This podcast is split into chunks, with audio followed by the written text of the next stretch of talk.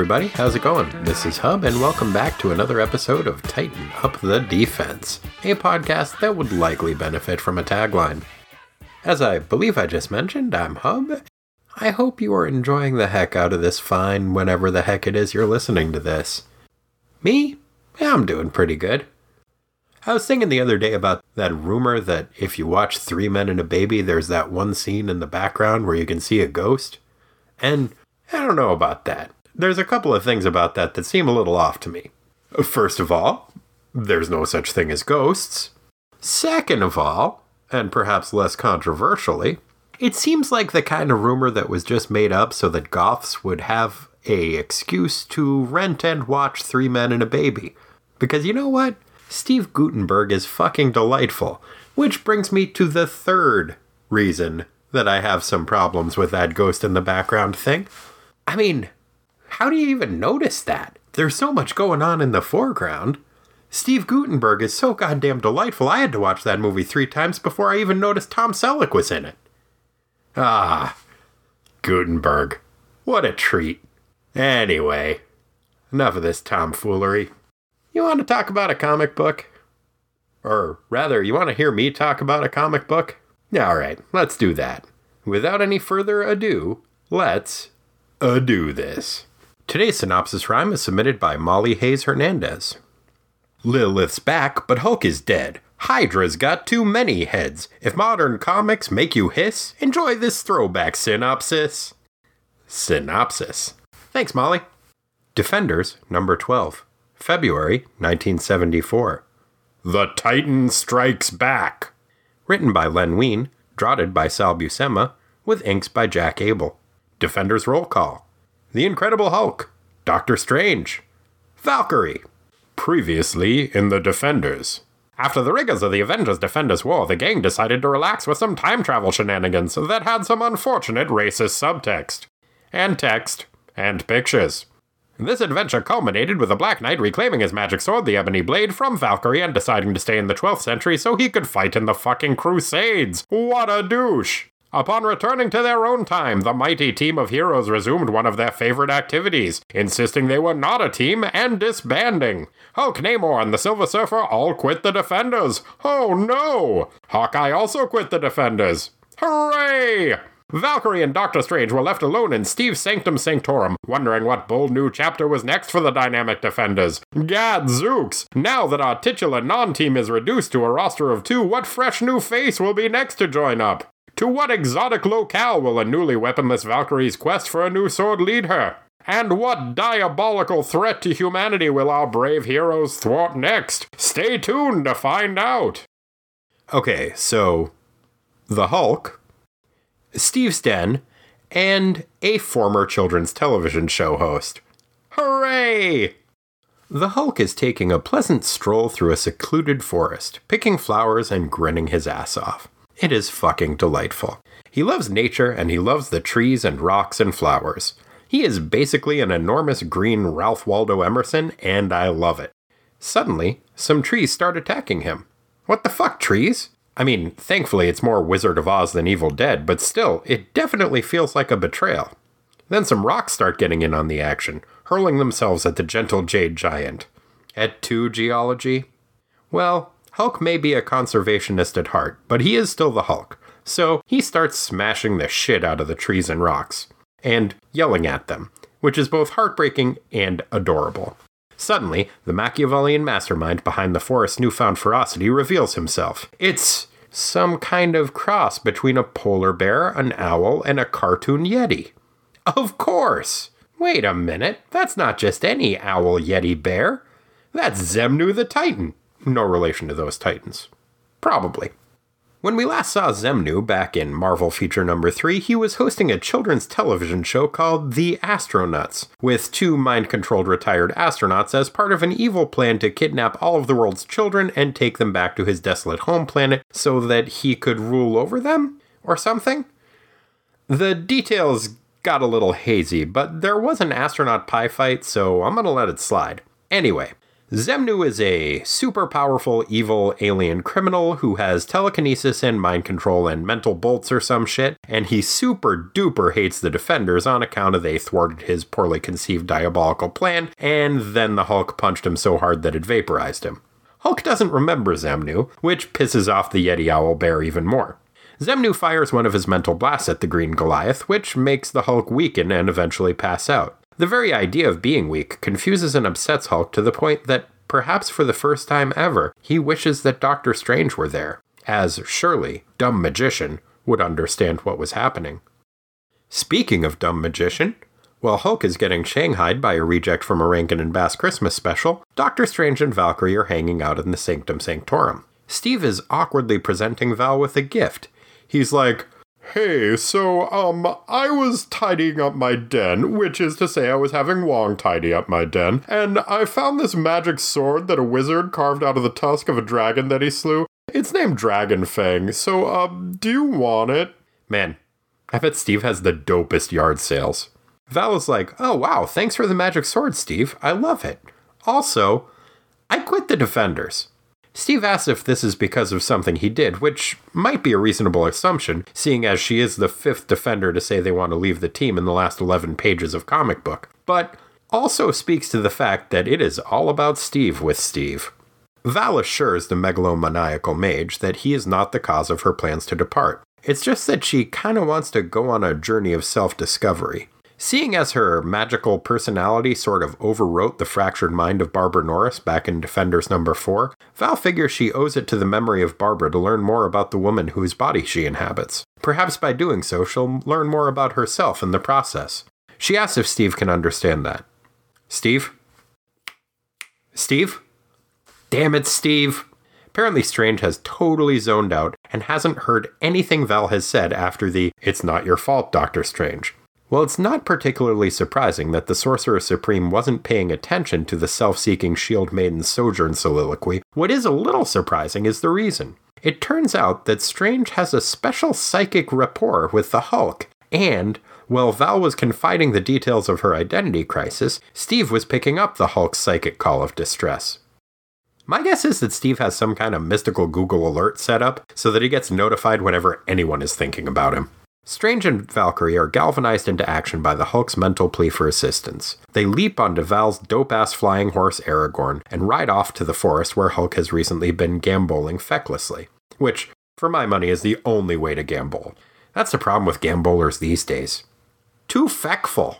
When the duo of defenders arrive at their former non teammate's last known locale, they find the forest smashed all to bits. Apparently, Steve had some kind of magical LoJack installed in the Hulk, and he can tell that he is in the nearby peaceful village of Plucketville. Plucketville is either in Florida, Pennsylvania, Georgia, or Maine. It's kind of tough to tell.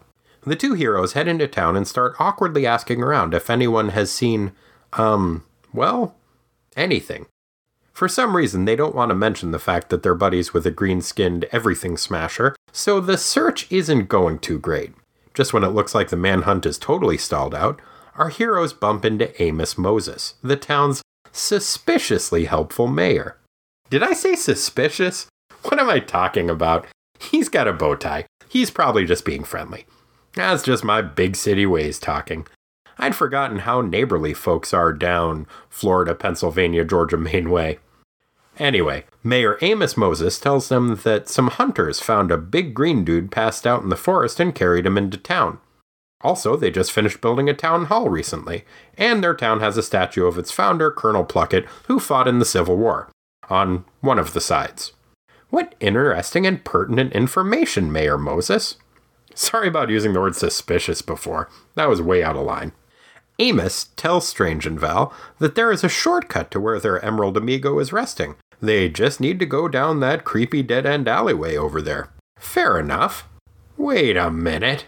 As soon as our protagonist set foot in the alley, the entrance is replaced by a brick wall and the mayor disappears. The water pipes on the alley walls come to life and start snaking around Steve and Val's limbs, holding them in place. A giant malicious looking steamroller starts barreling towards them. You know what? I'm starting to think I was right to be suspicious of that mayor after all. Steve yells some magic shit and Val busts him out of their bonds. She decides to take her new sword out for a test drive and cuts the steamroller in half with it. Hooray! Steve busts out some magic, and the previously pinned down pair Kool Aid man their way through the alley wall and back into town, where they are confronted by a horde of townsfolk being mind controlled by Amos. Steve tries to attack Amos, but his sorcerous blast appears to have no effect on the probably not just a small town mayor after all, bow tie notwithstanding, and the ensorcelled townfolk bludgeon Steve and Val over the head and knock them out. Shitty. Meanwhile, back at Steve's Sanctum Sanctorum, Wong answers a knock at the door. It seems a mysterious stranger wants to speak to Steve about a matter of dire global importance. When Wong explains that Steve is out for the night, the stranger reluctantly leaves, muttering darkly to himself that the entire planet is in jeopardy. Who is this stranger? Well, he's wearing a trench coat and fedora, so my guess is it's either Aqualad, Raphael the Ninja Turtle, The Thing, Godzilla, or three toddlers standing on each other's shoulders. Oh, or Francis Kane. Definitely one of those. Back in Plucketville, Steve and Val regain consciousness. They find that their arms and legs are bound by animated streetlights. The, you know what, I'm just going to go ahead and say it, suspicious Mayor Amos Moses is gloating that he has created in Steve a mental block preventing the sorcerer from using his powers.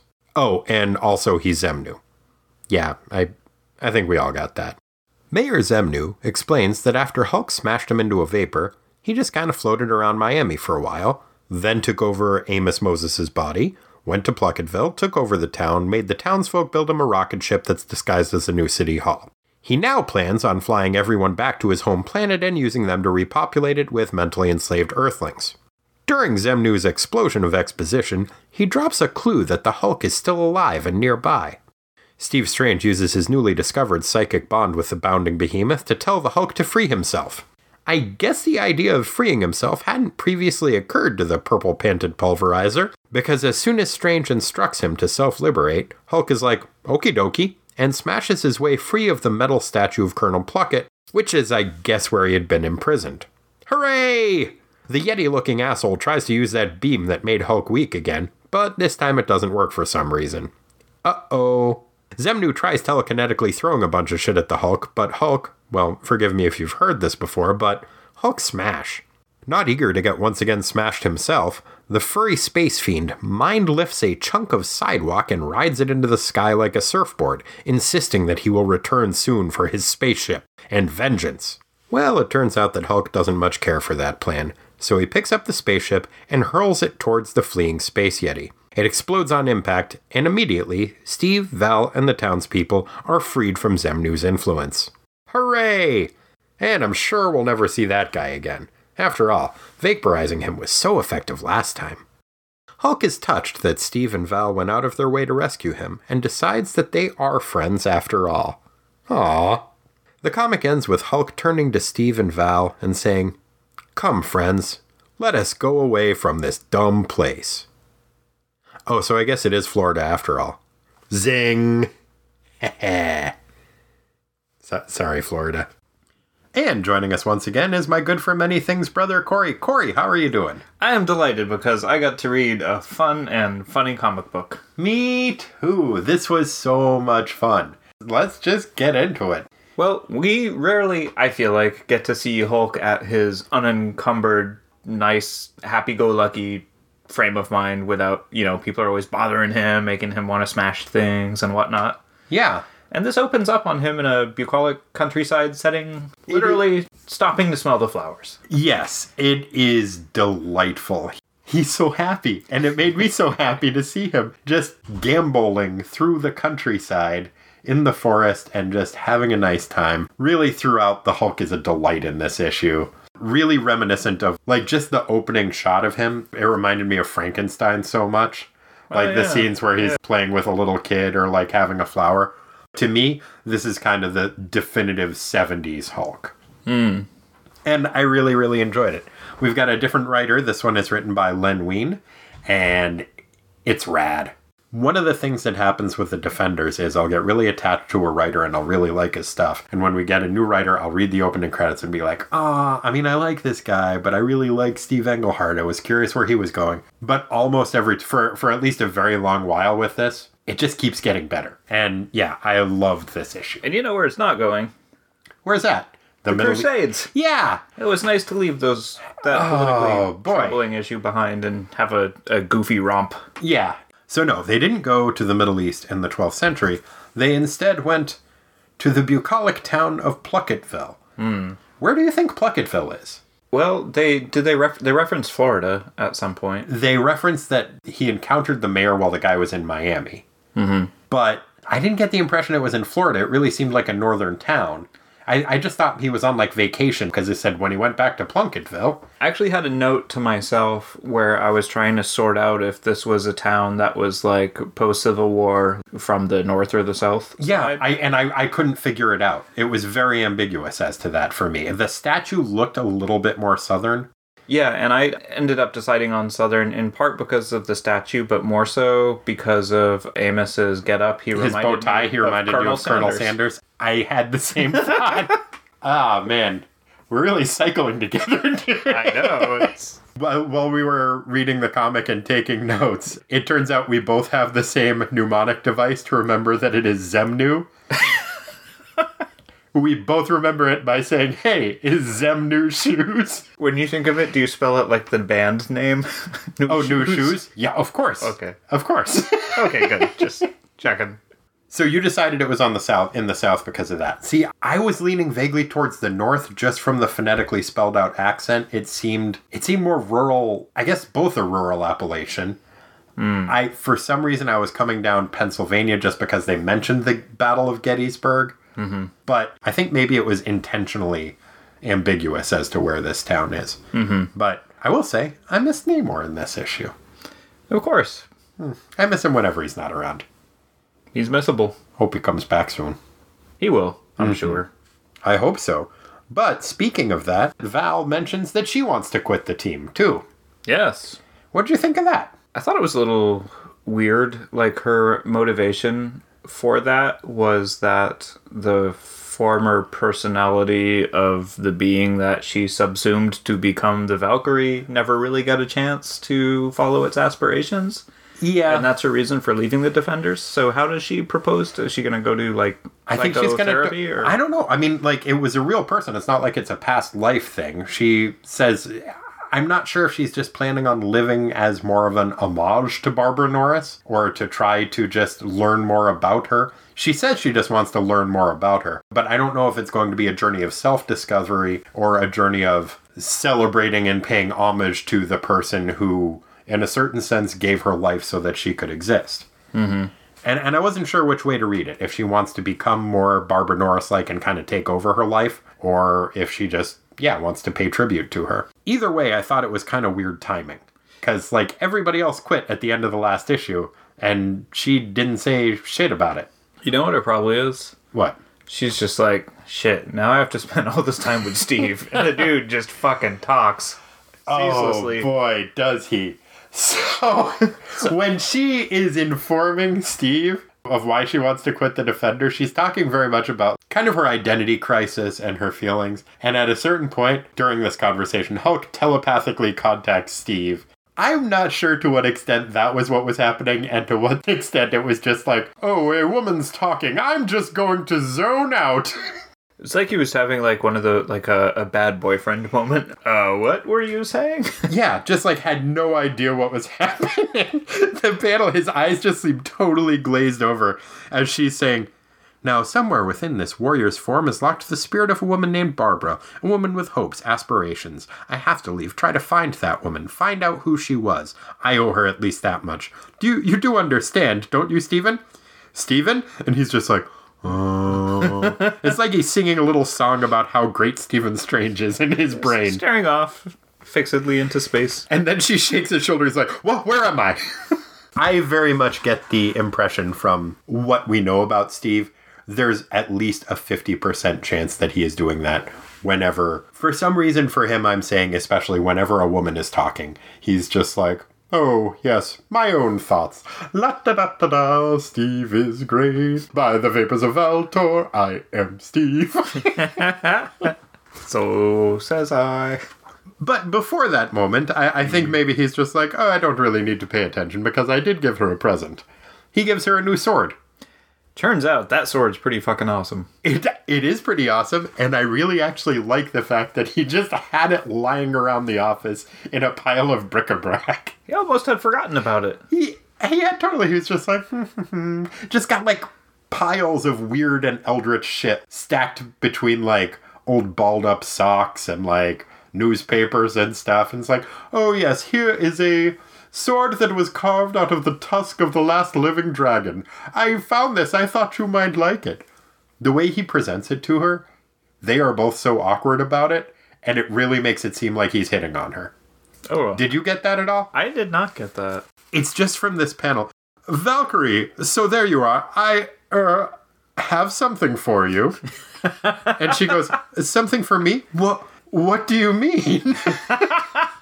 When you read it like that, it sounds awkward. I didn't put the ers there. They are written out and the wha- what? It's just whether he's hitting on her or not, he is very awkward in that, which, which is not something Uncharacteristic, uncharacteristically awkward when he is presenting it to her.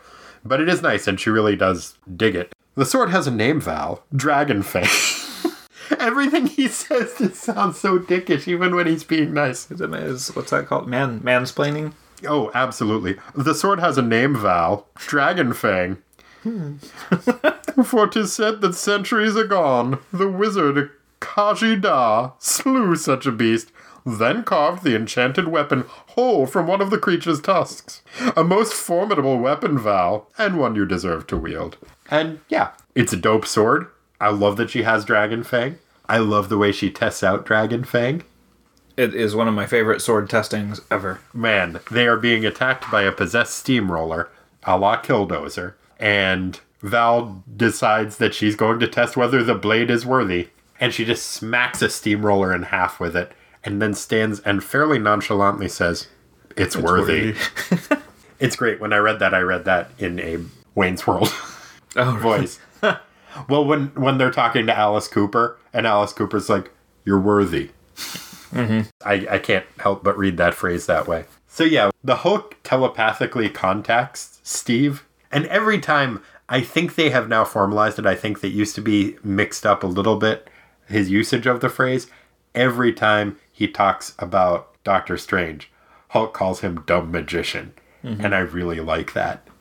I really like the convention of Hulk calling other people dumb and being dumb enough that he does not realize he is dumb or think of himself as dumb at all. Mm-hmm. He's the strongest, therefore, he's the smartest. I really like that about him. And it's just also really cute to hear Steve continually called dumb magician. Yep, that tickles me as well. Do you know anything about the kind of mysterious mind link that the two have, with Steve being such a powerful intellect and the Hulk being not the brightest star in the sky? It's never made clear. They just have one because they need it. Yeah, I love that they have that mind link, and I don't know if it's still a thing in the Marvel Universe, but it really seems like in comic books, everybody has a mind link with everybody. Especially when needed, right? Like, Yeah. Hulk's like, ah, so we could uh, die. Wish dumb magician was here. Dumb magician would know what to do. Yep. It was, it was very cute. And and I liked that Doctor Strange. I liked Doctor Strange a lot more in this issue than I normally do. Yeah, he was like, we gotta go solve this shit right Yeah, now. Hulk's it's the trouble. Hulk's in trouble. He has never called out for me before, and he's done a ton of shit for me. It's time I pay it forward. Mm-hmm. Or just pay it back, I guess. Let's go help out the Hulk, because he's great. Yeah. And Val's like, yeah, of course. And they ride the flying horse that the Black Knight left behind so he could go fight in the Crusades and didn't even fucking ask about. I'm still pissed at him about that. an I'm awesome pissed at him at so many things. That horse is much better off with Valkyrie. Yeah. I'm very glad that she gets it, and I think she's got a better sword now. Things are really looking up for Val. Hey, that horse has the same name as the Lord of the Rings guy. Yeah, I think we've talked about that Have we? before. Okay. Yeah, That's neat. it is neat. Agreed. So many neat things in this yes. issue. Including, and we I can't believe we haven't even mentioned it yet, the return of Xemnu. Ah, my favorite goofball. Gosh, I love Xemnu. I'm so happy to see him. He is such a goofy looking dude. He is the goofiest. He has learned a thing or two, I think, about how to populate a planet. You do. Since the last issue. I don't. What, why do you think he, what do you think he has learned? He learned that you need to bring adults. Okay, maybe. We don't know who he's planning on bringing. the whole town of Plunketville. I don't think he was planning on bringing the whole town of Plunketville. Why do you think that? Because at some point He had them says- build it. He says, "I'll be back for my rocket ship and the people of Plunketville." Oh, he does? Yeah, before he surfs off on that little thing, and Hulk's like, "You better come back." And oh, wait a minute, you want rocket? Maybe stupid white thing will never come back to bother Hulk again. Yeah, Oh, you're right. yeah. But the Titan will return soon for his great gleaming ship and the people of Plunketville. Okay, I had actually missed that. What I had caught was a starship, good doctor, capable of carrying countless humans through the cosmos to repopulate my long dead homeworld. It's not that big a rocket ship. It's the size of the town hall. So it will carry countless people if you cannot count to 50. Yeah, you could Like totally you- count the people. You could take maybe 50 people on that ship. There's, Or make just a ton of trips. there's also like the perspective and the continuity, and this is all wonky too because there's a scene in which it looks like there's this long trail of townspeople getting ready to board the ship, and they're Uh-huh. drawn like little dots, like there's thousands and thousands of them. Right. I thought Plunketville was like population max. I don't know, six hundred people. That sounds about right. They all worked very hard building that spaceship. Yeah. yeah, I grew up in a pretty small town. The people there could not have built a spaceship, even if they were being ordered around psychically by a owl bear with mitten hands from space. He does have almost mitten hands. There's he's got He's three got- yeah. digits. He's got like those fancy mittens that are like bifurcated. Oh, have you seen seen- those mittens? No, like Spock hand. Maybe I just made up them. Are there Spock hand mittens? I don't think so. I feel like they are. I feel like they're just fancy mittens. Spock hand mittens trademark. Yeah, yeah. I'm mailing this podcast to myself. That means it's copyrighted. Yeah. Oh wait, we can't say Spock. Too late. now we own that. Spock might be public domain. That show was on a long time ago. That's true. Spock hand mittens Spock and mittens. trademark. Co- Patent pending. Copyright. all that shit. R with the little circle around it. Yep. Xemnu's plan keeps changing too. Okay, so Xemnu's deal is he was a space criminal who escaped from space jail, came to Earth, figured out how to build a ship to get back to his home planet, but if it ever fired, it was going to destroy the whole planet. So the electrician who had saved his life figured out a way to foil him. I forgot what the way was. And then he got sent off into space and was like, oh shit, But he was also going to take all those kids to repopulate. Okay, no, this was the next time. That was he first showed up in a, like a 50s monster magazine. That's what I was talking about just now. Oh, okay. Then he came back again in a later 50s thing and then that time he got defeated again by the same dude and then scattered into space. And during that travel, he actually drifted back to his home planet and found out that the whole place had been wiped out. Hmm. So he's like, "Shit, that sucks."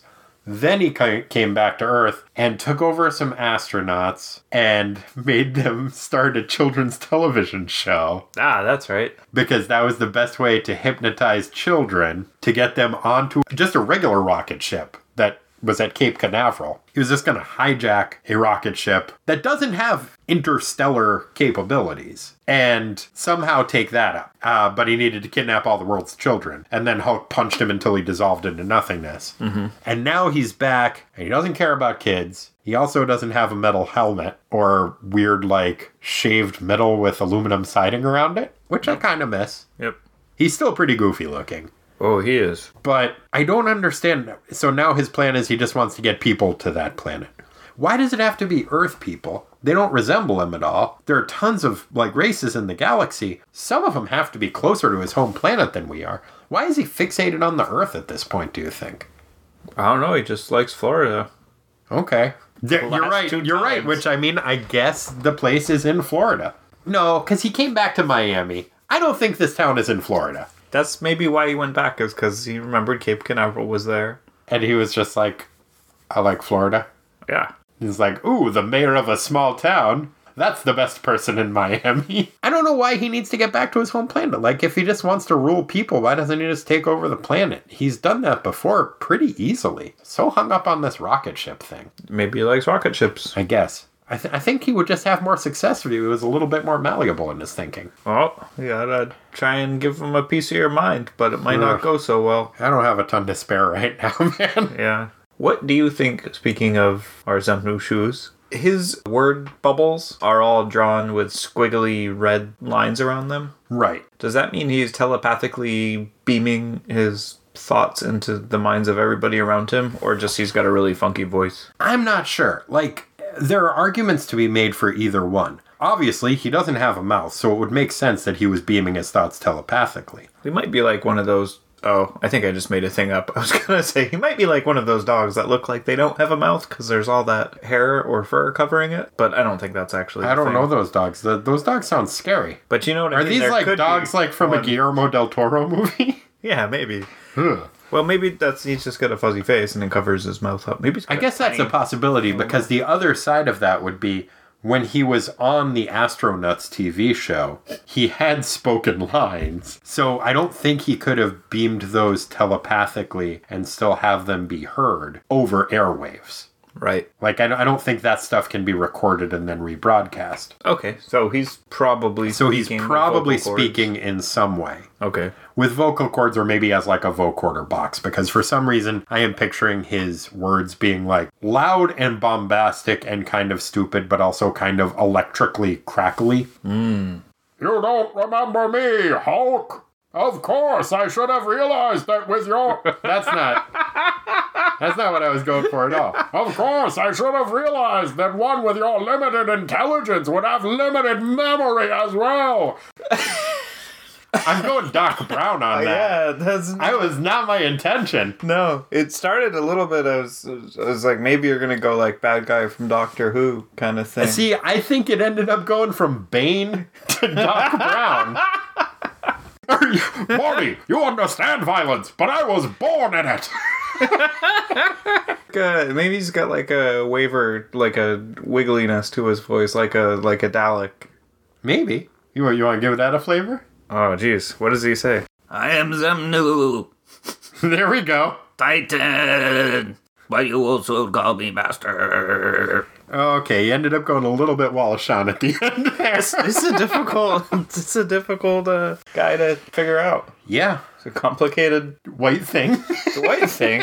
and no one understands him, but but nobody. Nobody does. No, Nope. I like that Hulk keeps calling him big dumb white thing. I, I do too. I man, I love the Hulk in this issue. Now, when Doc Strange and Val are looking for the Hulk, they make a couple of weird decisions. First, they decide to go incognito, which okay, fine. Their version of incognito maybe leaves a little something to be desired, but they look pretty classy. They looked pretty classy, which is why I think maybe they wouldn't blend in this small mill town in wherever they're of Plunketville. Mm-hmm. But they also, when they show up, they accost a street person, and Doctor Strange is like, I'll go ask him about this, Val. And then he's like, Excuse me, sir. I was wondering if perhaps you'd seen a friend of mine. Friend, mister? What's he look like? Or, friend, mister? What's he look like? There you go. Well, he's about. Er, that is. His skin is. I mean. And the guy's like, depending on where they are, do you think that guy was just like, is he trying to say he's his friend's a black guy? And just now that you read it out loud, I was like, it kind of sounds like that's what Yeah. he's. He's like, "Um, I, I don't. I'm going to use the wrong term here. I'm almost sure. I think the other possibility is that Doctor Strange is so self involved that he honestly does not remember what the Hulk looks like. he's got purple pants. I think they seemed nice. You know, the other weird thing about that scene is in the following one is when the mayor, Amos yeah. Moses, comes up to him and he's like, I can help you find your green friend. But they had never told anybody that their friend was green, right? I don't believe they had. But I think And Doctor Strange is like, oh, yeah, that's great. Hmm. he's like, Here, tell you're looking for a friend of yours. Big green fella. Well, I think I know where he is. If you follow me. See, now I'm putting him in He's, Maine. he's in Maine. No. I think they I think that they are in too Maine. far north, huh? They're, I think they could be in Maine. Look, mister, I'd really like to help you. But if you don't even know what this friend of yours looks like, well, there ain't much I can do. well, if you put it like that, they could be, I guess. Yeah, they don't mention it, and I think that may have been a tell that that was, in fact, Xemnu, and that he was just like, I know who they're looking for. Do you think Xemnu is telepathic? I think he's got some abilities in that direction. I don't know if he can like read minds exactly. I don't know if he can read minds, but I get the impression that he thinks he can read minds. At the very least, Xemnu seems to have gone to the Stephen Strange school of conversational tactics, which is assume and interrupt. Ah, Because when he is talking to Doctor Strange, when he is interrogating him, Stephen Strange is thinking, We're trapped. Truly, we are the prisoners of this madman. And he looks at Steve and he goes, You think me a madman, don't you? Well, you're wrong, Doctor Strange. Quite wrong. I am not in the least mad, nor am I truly a man. I don't know if he could read his mind and pick the way, phrase madman out or if he was just guessing. But he follows it up by Stephen Strange's like, Xemnu the Titan? But how? How did I survive our last encounter? I assure you, Doctor, it wasn't easy. And then really does just start talking just to hear himself speak and share all of the exposition of what he's been up to. And again, like, Doctor Strange is like, again, Titan, why? What possible advantage could the people of this small, simple township be to you? And then he goes off on this whole story about what happened. And that ends up being his undoing because he tells Doctor Strange that the Hulk isn't dead. And then Doctor Strange just sends out the telepathic message to Hulk Free yourself! Free yourself! Is the Hulk trapped inside the statue of Mr. Plunkett? Ooh, that didn't even occur to me. Is that what he busts out of? Yeah! Dude, he built a statue around the Hulk! Or he jammed him inside the statue? I don't know. That seems needlessly complicated. Great villain stuff there. Mm-hmm. I hadn't even noticed that. Way to go, Xemnu Shoes. Man. Oh, gosh. And then the Hulk just beats the shit out of him. Tosses a rocket ship at him. I love it too when far, far away Xemnu, as the rocket ship is hurtling towards him, says, No! Oh no! it's pretty great. Yep.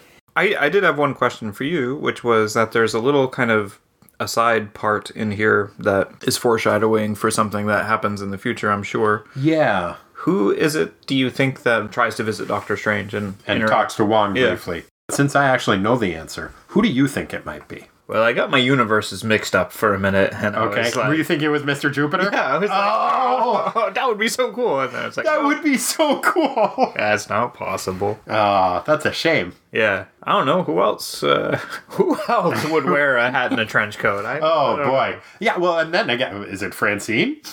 it could could be could be three small people standing on each other's shoulders. sure, could be Godzilla. Huh? Marvel got the publishing rights to Godzilla in the early 80s, possibly late 70s. But in the Godzilla comic book, at one point he got shrunk down to slightly larger than human size and wore a disguise that was a trench coat and fedora. Of course. it's maybe my favorite trench coat and fedora disguise. I love it whenever the thing does that. But I love the idea of Godzilla wandering around New York disguised in a trench coat and fedora. And I wonder if he ever tried that out when he was full size Godzilla. Uh, it'd be a big trench coat. It really would be. Yeah, like I said, I, I'm pretty sure I know who it is, uh, but I don't want to spoil it for you. I'm sorry, Corey. It's okay. You don't have to. Okay, I won't. Fine. Do you have any other questions about stuff or anything else you want to talk about? Are you ready to get to the minutia? I just want to point out that in my notes I have a funny thing that I just saw, which is I wrote "I heart Hulk." Yeah, my first notes just say Hulk, Hulk. yeah. Oh no, I heart Happy Hulk. That's what I. Wrote. oh, I I love Happy Hulk too. I love Happy Hulk. I love Wistful Hulk. I love Friendship Hulk. Yeah. that we get to see at the end. Get to see a It's lot, It's adorable. a lot more of the positive sides of. Well, if people would guy. just leave him alone and stop hassling him, we get to see the truly gentle giant he is inside. and yet be friends with him. That was his desire to be left alone and have friends. Exactly. We're not so different, you and I, the Hulk. Shall we? Indeed. Hit it, Rick. We got minutia. It's not the biggest part, it's just minutia. Like Corey eating farts, we got minutia. Time to sweat the small stuff. Thanks, Rick. So, what do you feel like hitting up first? Uh, where to start? There are so many panels and sound effects. Those are going to be Okay, ones. let's go with sound effects. Because, yeah, man, there are so many. I definitely do have a front runner, but let's just go in the first, like, three pages when Hulk is fighting the forest, which is delightful. But it's delightful, but also like it goes from like every, he's like, ah, I'm so happy, I'm so peaceful, and then just everything goes to shit. And he feels so betrayed by Yeah. nature because he thought the rocks and trees were his friends, and it is heartbreaking and adorable and great. But when he is fighting those rocks and trees, in, in just a two panel spread, we get scrack, throck, balk, crack, wood, crup. and nice none of those are finalists for me, even. I, I just want to bring up that just how chock a block with awesome sound effects this issue is. So, that being said, what ones do you want to talk about? I narrowed it down to three. Okay. I also have three or four, depending on how you count them. Uh, what was your third choice? For third, I'm gonna go with page 22, and we've got a Spack Brock. That was my number three. I wonder if we will how to what extent we will line up. Ah. Yeah, and that is just common street thugs under Xemnu's mind control punching the crud out of Doc Strange. But it's little spacks and bo- brocks. little spack and brock Specs. just because they are not super powered. And I really like that convention of regular people do hits. It sounds like that. Super people do hits. It sounds different. What did you have for your number two? Uh, this is tricky, but I think for my second choice, I'm gonna go with all the way at the end of the issue on page 32, Okay. which is a compound sound. Okay. and it is after the Hulk has hurled Xemnu's rocket at Xemnu, and the entire thing explodes dramatically, and it makes a thwaroom. That was pretty good. That did not actually make my list. That that was an honorable mention for me. My backup favorite was man, it's tough. I'm gonna go with Quaram. Oh yeah, that was a good one. Quaram is the noise it makes when Val cleaves a possessed steamroller in twain with Dragon Fang. In Twain with Dragon Fang. Yeah, that was the name of their first album. in twain with Dragon Fang. It was a weird naming convention. Oh okay. Who's the first album? Uh, Dragon Fang. I don't know them. Oh, they're great. Oh okay. I just made them up, but there's almost certainly a band named Dragon Fang. Almost. but yeah, I love that noise. I love the follow up. We already talked a little bit about the It's Worthy. Mm-hmm. It's really cool looking. It's really epic feeling. What was your number one pick? Number one pick is on page 27 as Hulk is bursting to freedom from within the statue that he was confined in. And it makes a noise that it sounds in my head kind of like a cross between a statue exploding and a gong being hit. Okay. And it goes thrang. Yeah, I can see that. And that that is a really good one. I have Val freeing herself Ah, as my number one, and it makes the noise scrump. It's a weird panel too because it really sounds like Doctor Strange is using his powers to call down the heavens to free them. He said that he can't use his fingers, so like he can't gesture with his hands, so he doesn't have access to his normal mystical might. So he says, "Yet the power of Doctor Strange is not only in his hands, but in his mind, his heart, his soul, and the very skies may tremble when speaks the master of the mystic arts." O powers of celestial worth, this faithful one beseeches thee. Hurl thy skyborn fire to earth, that the maid and I might yet be free. There are no celestial powers flinging anything to earth that we see. It really seems like, well, he's just reading his little poem, Val straining really hard, and then bursts free. that's probably what happened. It really seems like that's what happens. But when she does, it really looks like she is just using her, her mighty might to shatter the water pipes that had been holding them. And it goes scrump with two P's, and I really, really like that. the sound of metal just shearing and Uh huh. yeah. You know what? I don't get it. When Doctor Strange says says shit like that, I'm like, ah, what an asshole. But when Namor says shit like that, I'm like, Namor's great. Why is that? Namor's great. But they're both They're both arrogant, but I, I think we've talked about it before that with Doctor Strange, it seems to come from a place of privilege, and with Namor, it comes from a place of confidence. Hmm. It's just different. I feel like in real life I don't like either of those, but Yeah, but I, I guess it works in this idiom. I think maybe we're just so used to everyone around Namor talking about his innate nobility that you just kind of get used to thinking of it that way. But there's something about him when he does it, it's funny and it's rad. And I do know people that are just like kind of bombastic but pretty dope Hmm. and just like genuine. And it's not a vibe I pick up on from of Doctor Strange like that. I don't know. But I do like that after she basically frees themselves. I think Val is being sarcastic because Doctor Strange says, Stand back, Valkyrie, and my mystic might shall deal with this mechanical menace. And she says, No, Stephen, you've done your share in freeing us. I think she's being sarcastic. But yeah, either way, great sound effects throughout this issue. Indeed. And great artwork. Like, really just a pleasure. So, I had some trouble with this. I think you said you did too. What was your I just gotta be a sucker? Which character acted uh. against their previously established character in a way that forwarded the plot? I have one that didn't meet the criteria of forwarding the plot exactly, and also upon after further reflection, I realized it's actually not at all out of his character. Is it Doctor Strange? It was, yeah. And so the reason I had Doctor Strange was because when Val says, Hey, I'm going to leave the Defenders, his first thing he says was like, Oh no, did I do something to offend you? And yeah, of course it's all about him.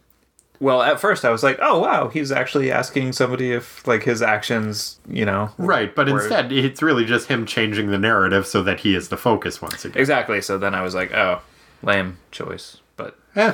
That's it. I actually had Val just because it, we touched on it a little bit before.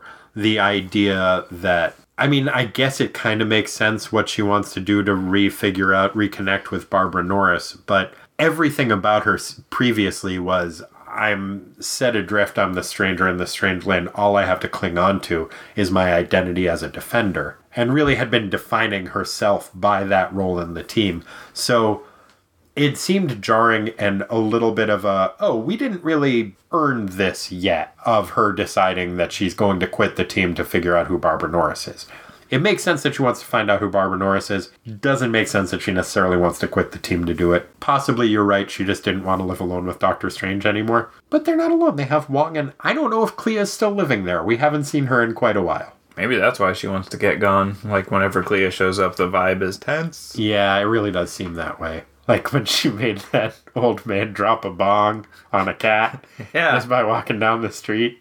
Yeah. Um, but yeah, I had Val, but it, it wasn't a real strong choice because I, I get that this is actually kind of makes sense for her character. It just seemed like a kind of abrupt departure that hadn't necessarily been narratively earned yet. Yep, makes sense. It was a tough issue for Suckos. Yes. Sartorially speaking. Ah, yes. I had a question, which is on page 22. Wong's get up. Is that what he normally wears? Let's take a look. Because it kind of looks like he's got this green tunic with a an orange Charlie Brown or zigzag, or maybe like bad 90s tribal design, like across the, It- the front of his shirt. To me, it looks more just like a crackle of energy. I know that his normal outfit is a green tunic with yellow, but I maybe the artist also just didn't know It's like, I'm What his draw standard- squiggly. And then, you know, people can use their imaginations, man. Hmm. yeah, man. Wong looks better than he normally does in that panel. In previous issues, we've seen him drawn as much more of an almost caricature of of the idea of an Asian man, but hmm. he looks pretty good there. Yeah. He's only in the one panel, which is unfortunate. So yeah, a, a decent decent tunic, confusing design. But uh, my first choice for what I thought was a dope outfit was uh was the mayor. In his brown kind of classic, but uh you know dapper. brown Colonel Sanders. Yeah, it's not a bad look. Of course, we did already touch on the fedora and trench coat. Classic disguise. Mm-hmm. I think it's probably Godzilla, but we'll find out later. But I also wanted to touch a little bit on the bizarre formal wear that Doctor Strange decides to go undercover with. Mm-hmm. To go undercover in a rural small town, regardless of where it is, he opts for a three piece suit with a white vest mm-hmm. because that's his version of incognito. The outfit that he chooses for Val is actually surprisingly stylish. It's like a white, kind of mod looking outfit. Wouldn't necessarily be in white, but like if Mrs. Peel from the TV show The Avengers went undercover, I could see her wearing something like that. Very fashionable, and Val looks really good in it. They make a nice looking uh, couple. Yeah, they kind of do. Yeah, a little too fancy for a rural town, but still, good luck. Good look indeed. What are your favorite five panels? Gosh, they're all the Hulk, obviously. I mean, maybe not obviously. I, I, I do also really like, if we're going top five, I'll say number five is Val cutting the steamroller in half. I had that one. Other than that, I, I don't know if it's the best panel or if it's the best drawn, but it was the panel that looking at it made me the happiest. It's it's a tie with two of them. There's the panel on the very last page where Hulk just has a nice smile on his face and is saying, Dumb magician calls Hulk friend? Uh yes. If dumb magician comes all this way just to help Hulk, dumb magician is Hulk's friend. Hmm. But it's just Hulk looking happy and heart warmed, and that is heartwarming, and it made me really happy when I read it. Mm-hmm. The other one is the fourth panel on the first page, and it's just Hulk happily traipsing through the forest, holding a nosegay of flowers in his hand. In the background, a Wizard of Oz tree is basically reaching out to menace him, but he looks happy and he's frolicking through the forest, and it, it makes me happy seeing him happy. Mm-hmm. Those are my two favorites. What are your four favorites? Because we've talked about Val cutting the steamroller in half. Yeah, I, I wrote down four total, and I had those two actually. Okay. Hulk Happy Flowers and Val killing Steamroller, and then I had uh, two others. Okay, what were your two others? My other one that I liked a lot was actually Doctor Strange. It was on page 16, and I called it Magic Hands. And it's a convention that we see from time to time where the hands are drawn kind of superimposed over the background. Oh, yeah, yeah, yeah, but it looks like he's got disembodied hands. That's really cool looking. Mm-hmm.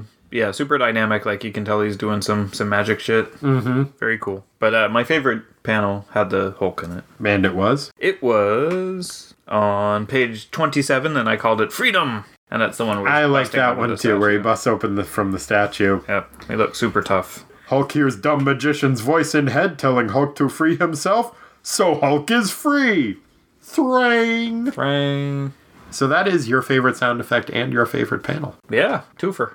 Nice. Yeah, I can't argue with that choice. Really, just neither one of them is necessarily the most dynamic or even the best drawn panel, but looking at both of them made me the happiest, so I decided to go with it. It it's a tie. I think I'm gonna go with the one on page one of him walking through the forest because there's a little more going on in the panel. But Happy just like flowers. Happy Flowers Hulk, mm-hmm. love it. Yep. And that kind of segues into best words. And this was the one that I actually had the most trouble with. Yes, there was a lot of them. There were a lot of them, and they were so great. The entire pages worth of dialogue where he's fighting with the forest Oh, God, it's so good. cracked me up, but I couldn't just write it all down because it sounds Yeah. goofy out of context. Well, it sounds goofy in context, too. that was one of them for me. I, I'm tempted to just, I just kind of want to read this as a comic on tape. But the first page was up there for me, and it, it's just the introduction to the Hulk walking through the forest. To look at him, you might not think that the emerald behemoth who lumbers this day through the great American heartland is really a most gentle soul. But look closely. See the tilt of his head, his flaring nostrils taking in the scent of turning leaves, his red rimmed eyes bathing in nature's simple beauty. Yes, he loves the forest, this great green brute, and perhaps it loves him in turn. But regardless, it is a trifle much to believe that any tree could love the Hulk enough to want to rise up and follow him. And that's when you see a tree lurking behind him. But yeah, all of the narration of Hulk fighting the forest is, ah, it's so good. So I like it when he's like talking shit to the rocks and Yeah. the trees. What? Now other trees attack Hulk. And rocks! Flying rocks! Hulk is confused. Hulk doesn't understand. Hulk liked trees.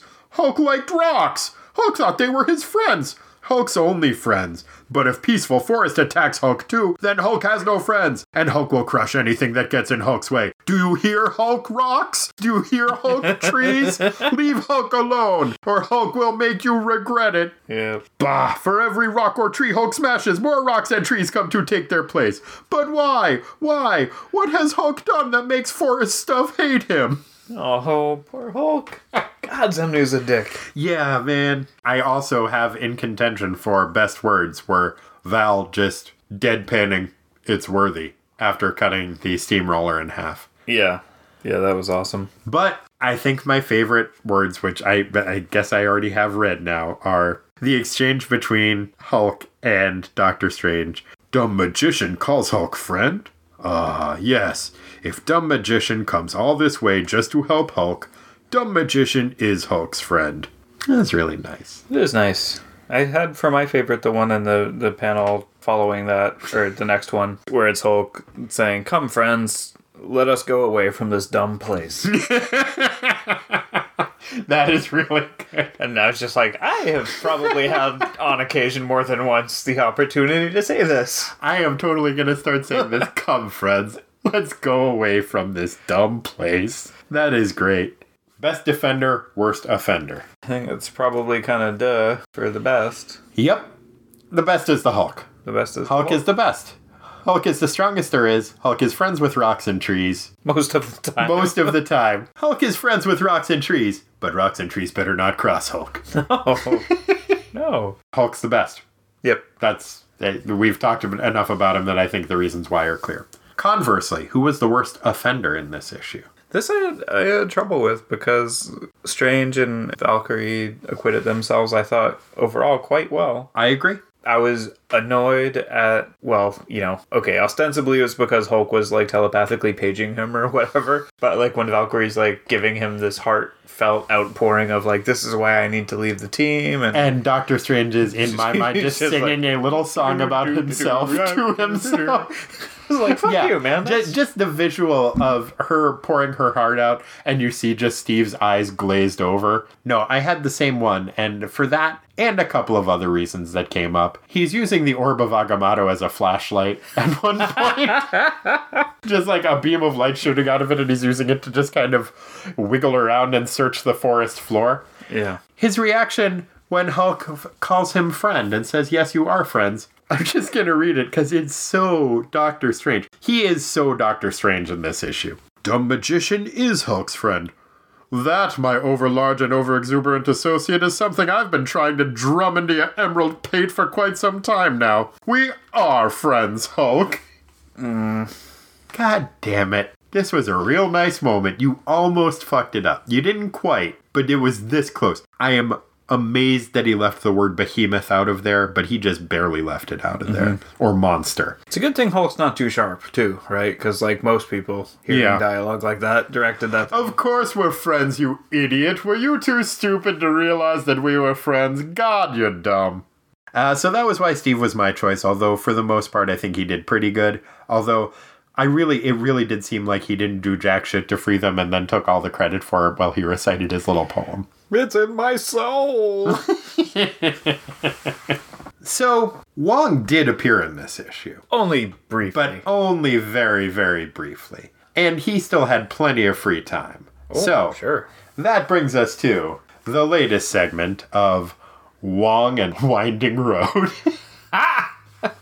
There is a great Twitter thread that is just people suggesting different names for the Wong segment, and hmm. I suggest you guys go to it and add to it. In the meantime, I'm just going to kind of cycle through some of them. But yes, this week let's call it Wong and Winding Road. Very good. So, in February of 1974, what do you think that Wong is up to? I have a pretty good idea. Oh, yeah? And what's that? Last time around, we started to touch on Wong's many other interests outside of being Doctor Strange's manservant, Sure. most of them academic in nature. Uh, depending. Some were academic in nature, some were sports related, some were theater going. Well, I mean, I think his approach to those things is scholarly. I think that's fair. In addition to enjoying sports and the theater and being an amateur cephalopodiatrist, he also is an amateur primatologist. Is he? Yeah, little known fact. So he's volunteering and spending time with a Center for Primate Research. Mm-hmm. It's been really stressful, so they've got this whole batch of, of new chimps, and they just started research on uh, sign language and primates. Corey, do any of these chimpanzees have funny names? Yeah, one of them does. Okay. So we'll to anyway- later, I would think. It turns out that that, that this one chimp who I did, yeah, we can go ahead and say it, who is cleverly named Nim Chimpsky. Nim Chimpsky is Wong's favorite. And the chimp shows progress, but the chimps are just fucking stressed out because these guys keep giving them flashcards and trying to teach them sign language and everything. And Wong says to himself, "You know what? We need we need to just blow off some steam because these little guys are too stressed out. I mean, he's only like two and a half months old. Oh, Nim Chimpsky, like just a, a pup of a chimp. So Wong also likes funny movies and um, decides to take Nim Chimpsky to the premiere of Mel Brooks' Blazing Saddles. Oh, very nice. Yeah, and you probably remember towards the end, there's a, a, a giant food fight scene, Sure. In which there are chimpanzees who happen to be throwing pies around. Oh my goodness. And little Nim Chimpsky gets so excited he signs pie fight, pie fight, pie fight. And those were his first signs? Those were Nim Chimpsky's first signs at two and a half months old. Wow. That is terrific. what a long and winding road. Indeed. I had Wong staying a little bit closer to home, at least at first. We see that he is in Doctor Strange's pad, Hmm. answering the door while Steve Strange is out. And while the cat's away, the mouse will watch some TV. so he's just kind of spreading out, having the house hotel that one gets when one's partner is away, mm-hmm. having a pretty good time. Flips on the TV. Wong's a little bit new to Western culture at this point. Oh, I see where this is going. He, he doesn't really understand what's happening, but he watches a little program called Dracula. Oh. There's a TV movie of Dracula that aired in February that starred Jack Palance as Dracula. Wong gets a little freaked out. Hmm. So he starts running around the streets and just being like, Draculas! Draculas are everywhere! and using his kung fu to fight people that he thinks are Draculas. oh no. Now, it's okay. He he's quickly calmed down. He's not an idiot. He just got a little bit overexcited. Uh, it was a very good movie, very dramatic. Jack and, uh, Palance. Yeah, Jack Palance. And maybe Wong had gotten into some of Doctor Strange's stores of magical herbs that he keeps around the apartment. Jamaican incense. Indeed. oh no. But Wong is quickly calmed down. He, he meets some, some young filmmakers who, coincidentally for Wong, whose father is Hamir the Hermit, he meets some guys from Hammer Films. they saw Wong kung fu fighting and talking about Draculas, and they decided that they were inspired to make the Hammer film, The Legend of the Seven Golden Vampires, which features Van Helsing teaming up with a kung fu master to fight Dracula's ghouls with kung fu. No shit, Wong. Yeah, pretty good. A fun little note about the TV movie of Dracula that Wong was watching. As I said, Jack Palance played Dracula, and that was actually the Dracula that Gene Colan, who drew the Tomb of Dracula series, that was also written by Marv Wolfman, who writes our Teen Titans Right. issues, used as him his template for Dracula. He was drawing the Jack Palance version the whole time. Oh no shit. Pretty cool. Pretty cool. Anyway, and that that is uh, another possible thing that was part of Wong's Wong and Winding Road. Oh, man, I was wrong. I thought you were going to say he was watching Good Times. Oh no, no. I, he probably watched some of that too. Teen you know what else he watched that month? Huh. Zardoz. Oh, was that Yeah. at the same time? Yeah, man. Also, uh, our sister Meg was born. Yeah. I don't think Wong was there for that though. No. He was busy Yeah. Watching Fighting TV. imaginary vampires. fighting imaginary vampires, Watching Mel Brooks raising flicks. chimpanzees. God, this guy's got a great life. Yeah. Yeah, Almost makes it worth putting up with Stephen Strange. yeah. Almost. Yeah, well, where would Steve be without Wong, and where would the Earth be without Stephen Strange? Nobody knows. Exactly. I pray we never have to find out. Indeed. Thank you so much for joining us, dear listeners. Uh, we will be back next week with an exciting issue of New Teen Titans. Although I say we, Corey's not going to be joining us. I understand, uh, Corey, you're taking a vacation to the idyllic Baltic island nation of Zandia? Well, I'll do my best. I've heard nothing but peaceful things about that bucolic uh, island and couldn't possibly have a dark secret, so I hope you have a great time. And go hang out with some criminals.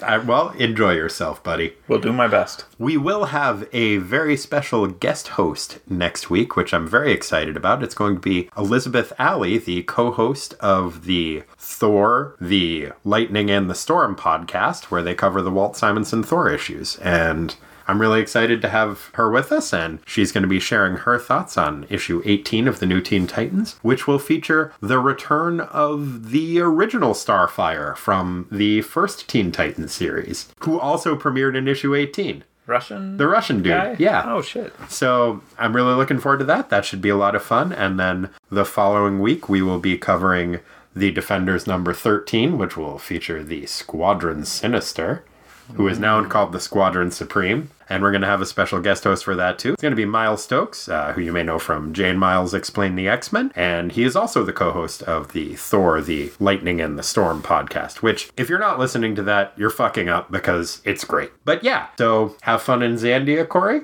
Your seat will be kept warm. Pleased to hear it. Yeah, and thank you, listeners, so much for joining us. Indeed. Touch me not, For I am Doctor Strange. What is he? say? and I have soul. I have soul and I'm super bad.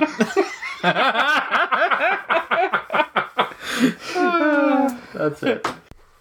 Hey guys, this is Hub. Just realized I forgot to leave any contact information on this.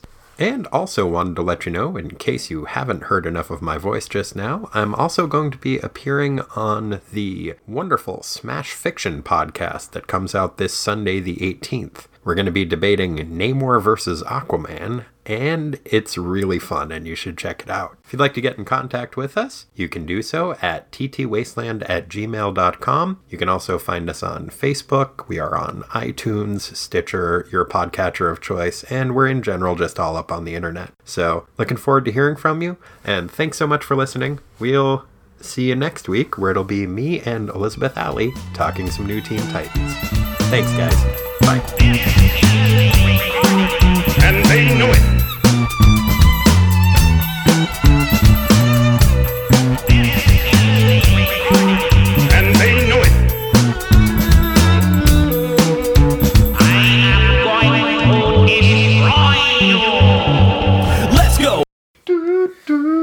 Corey loves his farts, he eats them up in his tummy. Yummy, yummy farts all day. My name is Corey and I like to eat the farts. Bow, bow. Whoa. yeah, took us on a little journey there. Yeah, to the 70s. And to, I. to your past. It was like hearing your own voice in a tape recorder. That's not true. it's like, Corey, we never really recognize our voice when we hear it back. It sounds odd and foreign, but you sound exactly like that, and you say that exact phrase all the time. That is the weirdest thing. I know. Corey, this is an intervention. A fart eating intervention. Not so much the fart eating, that's fine, frankly. I wish you'd do it a little bit more, but uh, you talk about doing it a lot and sing songs about it. Lies! oh, lies. All right. Uh, thanks, Rick. Thanks, Rick.